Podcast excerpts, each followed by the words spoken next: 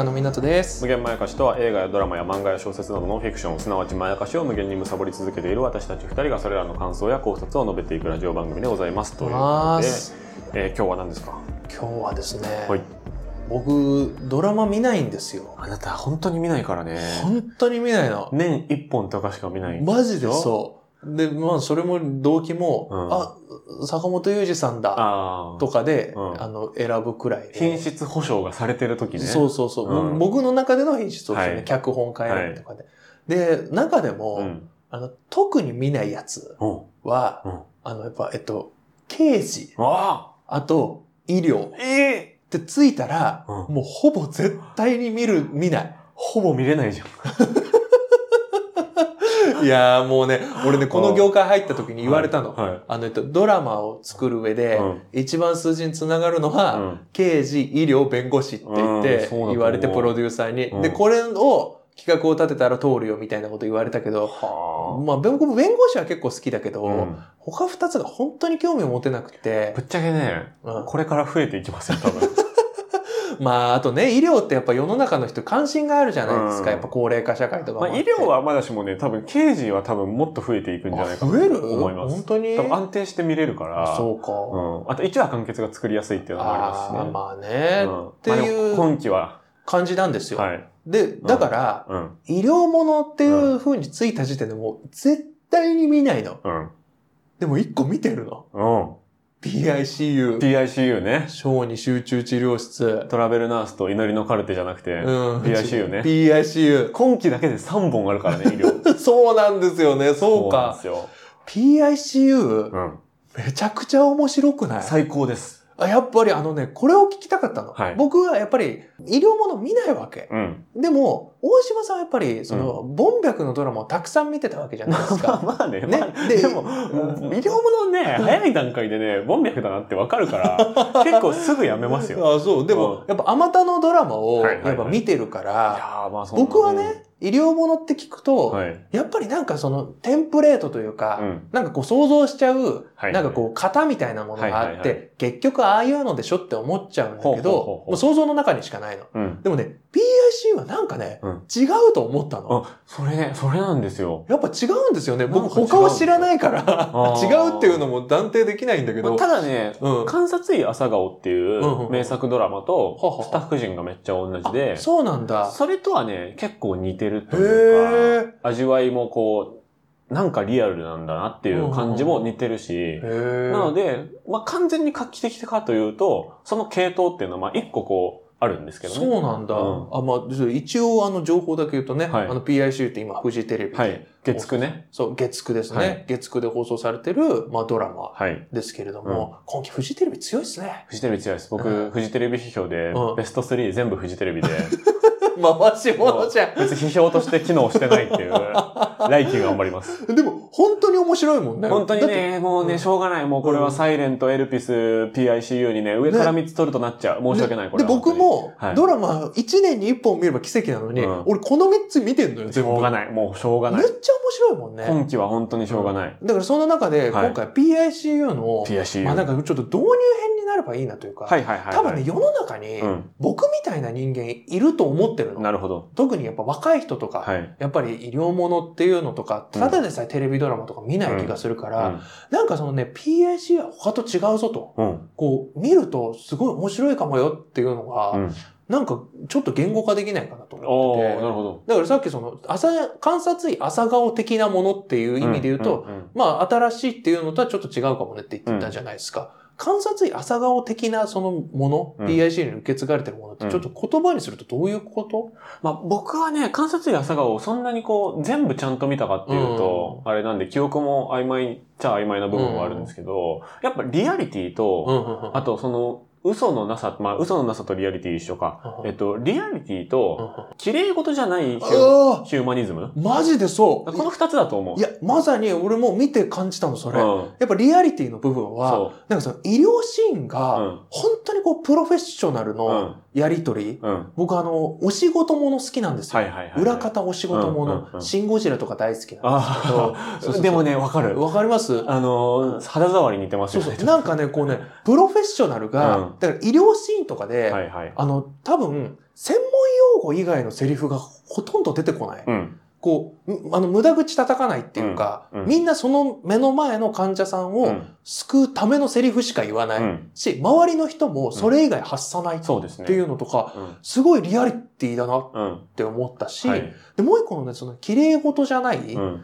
まあ、綺麗事じゃない。ヒューマニズムは根底にあるっていそうそうそうそう。だから、う病気ではい人が心も病んでてみたいな。で、人とのすれ違いが埋まって、はい、ハッピーですねっていうのが、僕が、あの、医療ものに感じていた、はいあの、なんかそういうテンプレはい。ってあるんですけど、うんそれは間違ってないですから、間違ってないうんと思うし、んまあそれのね、多分元ネタみたいなドラマはそれぞれの枝を探っていくと上にあってみたいなね。あ、あるんだ。のはあると思いえます。まあだから、それは本当に僕も綺麗事じゃないなって思ったし、うん。あの、あんこれね、僕今回の話はうん。導入として喋りたいから、はい。できるだけネタバレしたくないの。何も知らずに1話見てほしいから。そうですね。うんあ、の、何も知らないで、俺、いや、まあ、本当は、うん。PICU がマジでいいっていうのを、はいあの人から勧められて、はいそこでほぼほぼネタバレされた状態で見ちゃったんだけど、うでもあまりにその熱量が強かったの。うん。PICU は違うぞとうん。言われてみたら、同じ知り合いなんですけそう、どね。同じ違う、そう、僕今日、もその人に全部ネタバレされてから見たけど う、ん泣きました。泣いた。本当にすごかったんだよね。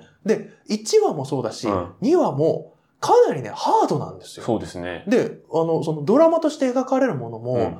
結構まあ残酷なところもあるし、本当になんかシンプルな、うん。あ、よかった、感動とかじゃないんですよね。そうです。ね。で、そうんの、小児集中治療室っていうね、うんサブタイトルにも入ってる通り、うんあの、ICU ってまあ、割と一般的な用語になってると思います。集中治療室。で、それの子供バージョンがなければいけないのではないか、うん。という問いの話ですよね。そうですね。なので、これ、この組織、集中治療室が必要だということを描くためには、うん子供が大変な目に遭った時、うんそれはより大変であるといううん描写が、まあ必然になってくるわけですけそうど、ですね。そこのシーンで手を抜かないし、うん。カメラが子供の怪我とか苦しみを直視するっていうところがい、や、そうなんですよ。だいぶハードで抜かりなくて、うん。そこはやっぱ綺麗事じゃないっていうところに確かに。かかってくるかなと思ってて、うん。いや、本当にそうですね。それが辛くて見てられないっていう人もね、ちょっと脱落してるみたいなんだけど、そのぐらいすごい。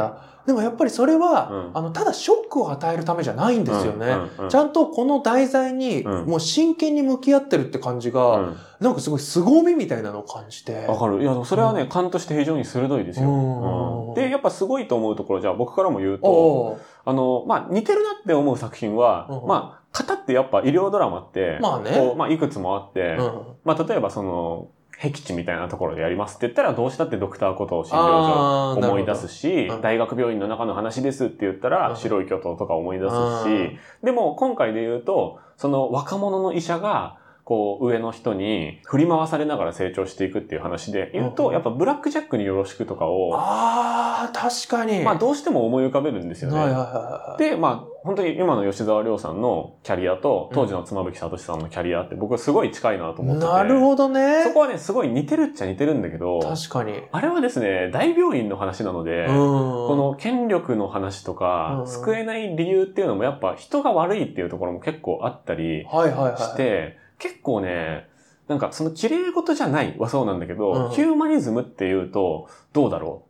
っていうところがあってうん、観察医朝顔とか、今回の PICU とかとは、やっぱブラックジャックによろしくは、もうとにかく現実のハードな部分。うん。でそれは医療の面もそうだけど、人とか組織とかのなんかくだらない部分みたいなものとの命との天秤っていうところがあった。うんけど、、今回の PICU は、その部分はないじゃないですか。うん、ないと思う。大病院の中での腐敗みたいなことではないので。ではない。やっぱりあの、PICU 自体も、そのうん北海道にね、PICU を新しく作るっていうので、まだこう、し新参者というか、新しく作ったところだから人も少なくってみたいなところで、むしろどうやって PICU の認知を広げていくかみたいな話までしてきますからね。うん、で、やっぱり今回のキャラクターとして、本当に、まあ、ずるいっちゃずるいけど新しいなと思うのが、安田健さんが演じてる、そうなのね、彼先輩のお医者さんなんですけど、この人がね、まあ、ボンビャクの医療ドラマって言いたくないけお、ど、ボンビャクシリーズ来ましたね。ボンビャクの医療ドラマだとね、こう、スパルタをするんですよ。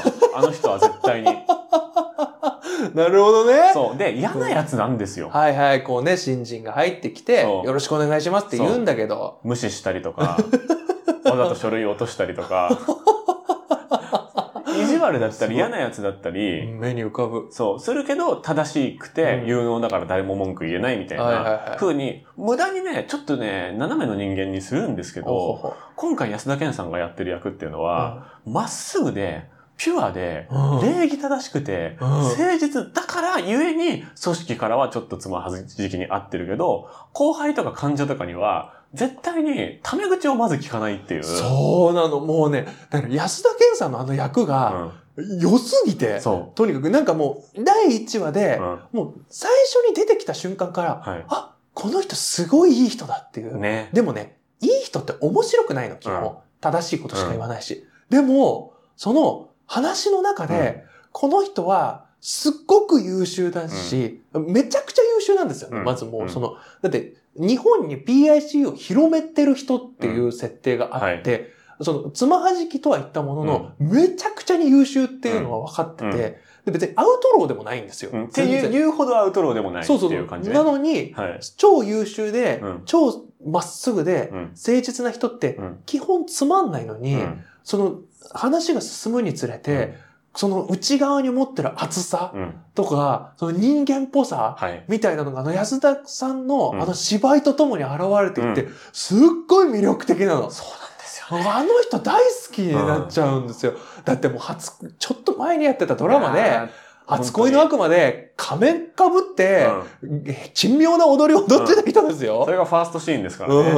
らこれもちょっとずるいのが、うん。やっぱ安田健さんが、こう今まで、うん。ね、変態仮面とか、ね、だいぶ挙動不審だったりとか、うん。もうそういう、あの、まあ、福田雄一作品とかでうん。わめいたりとかっていう役をやってきた上で、うん。静かな礼儀正しい、うん。ただ青い炎が魂で燃えている、うん。有能なお医者さんっていうのをやってるのが、うん。まあ、本当にずるいっちゃずるいですよ、これは。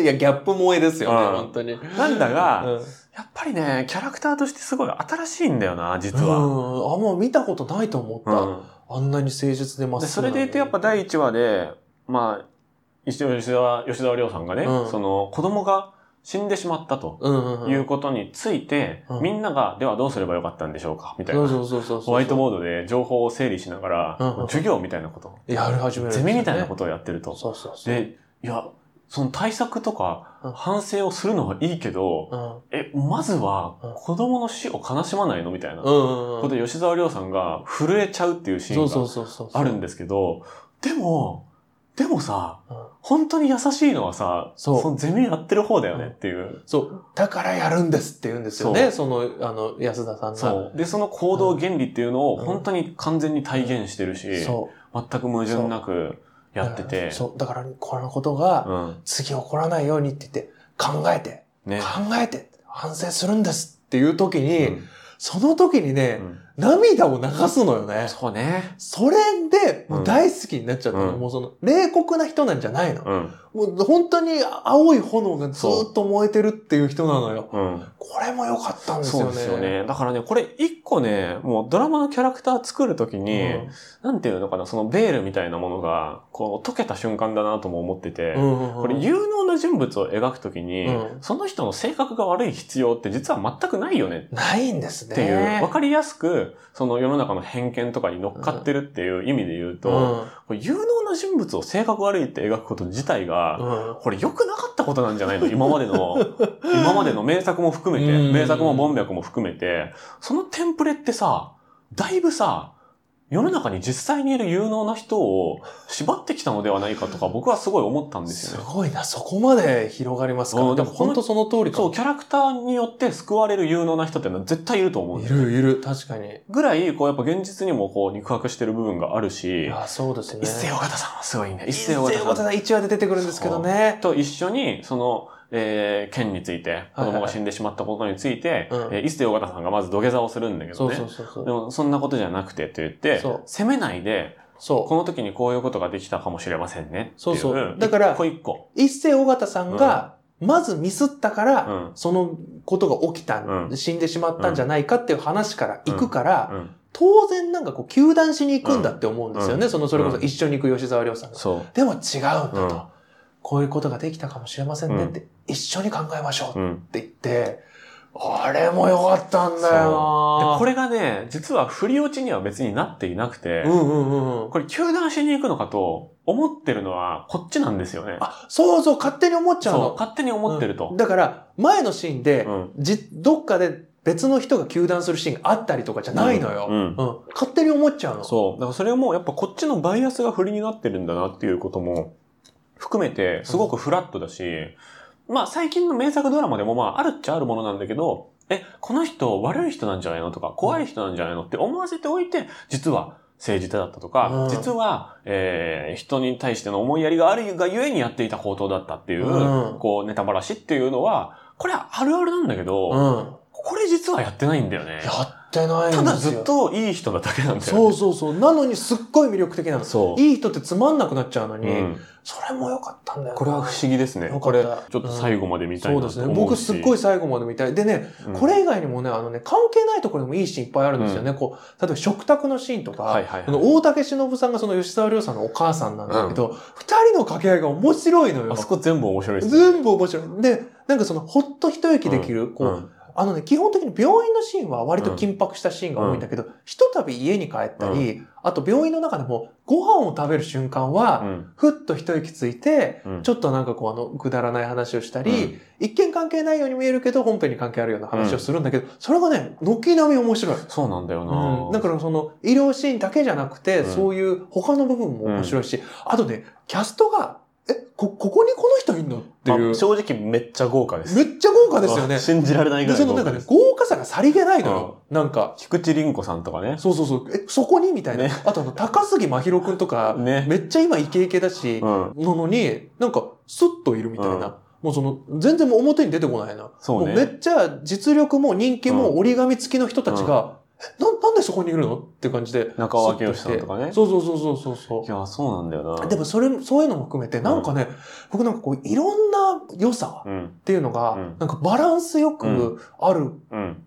感じで、うん。すごい面白いんですよね。ね。で、こういう言い方してると、その、綺麗事のないヒヒューマニズムとかうん。言ってると、ちょっと説教臭かったり真面目だったりするのかなとうん。思うかもしれないんですけど、その大竹しのぶさんのとことか普通に面白いし笑えちゃうし、うん。し、あの、関係ないですしね。医療のシーンと関係ないお母さんと息子のやりとりっていう単純なコメディとして成立してる部分があったりとか、あと、その3日間猶予をもらって、うん。頭下げて回るところあるじゃないですか。ああいうところの編集テンポとか、めっちゃいいですよね。めっちゃいいのよ。すっごい短いんですよね。その3短いけど日間の苦労っていうところが。そうそうそう。編集のセンスとかもめっちゃずば抜けてて、なんかこう全体のパラメーターうがん、なんか全部いいっていう。そう、面積が広いっていそううそうそうそう、感じですね。バーンっていうのだから、これいやはね、セカンドシーズンとかもう普通に行くと思うな、俺は。ああ、考えてるかもしれないですね。でもそれを見たいと思ってるそうですね。僕、うんで、今後も見ていきたいから、だから今回は、ちょっと紹介として、うん。まだ4話なんで、ね。多分ギリ何らかの方法で追いつけると思うんですよ。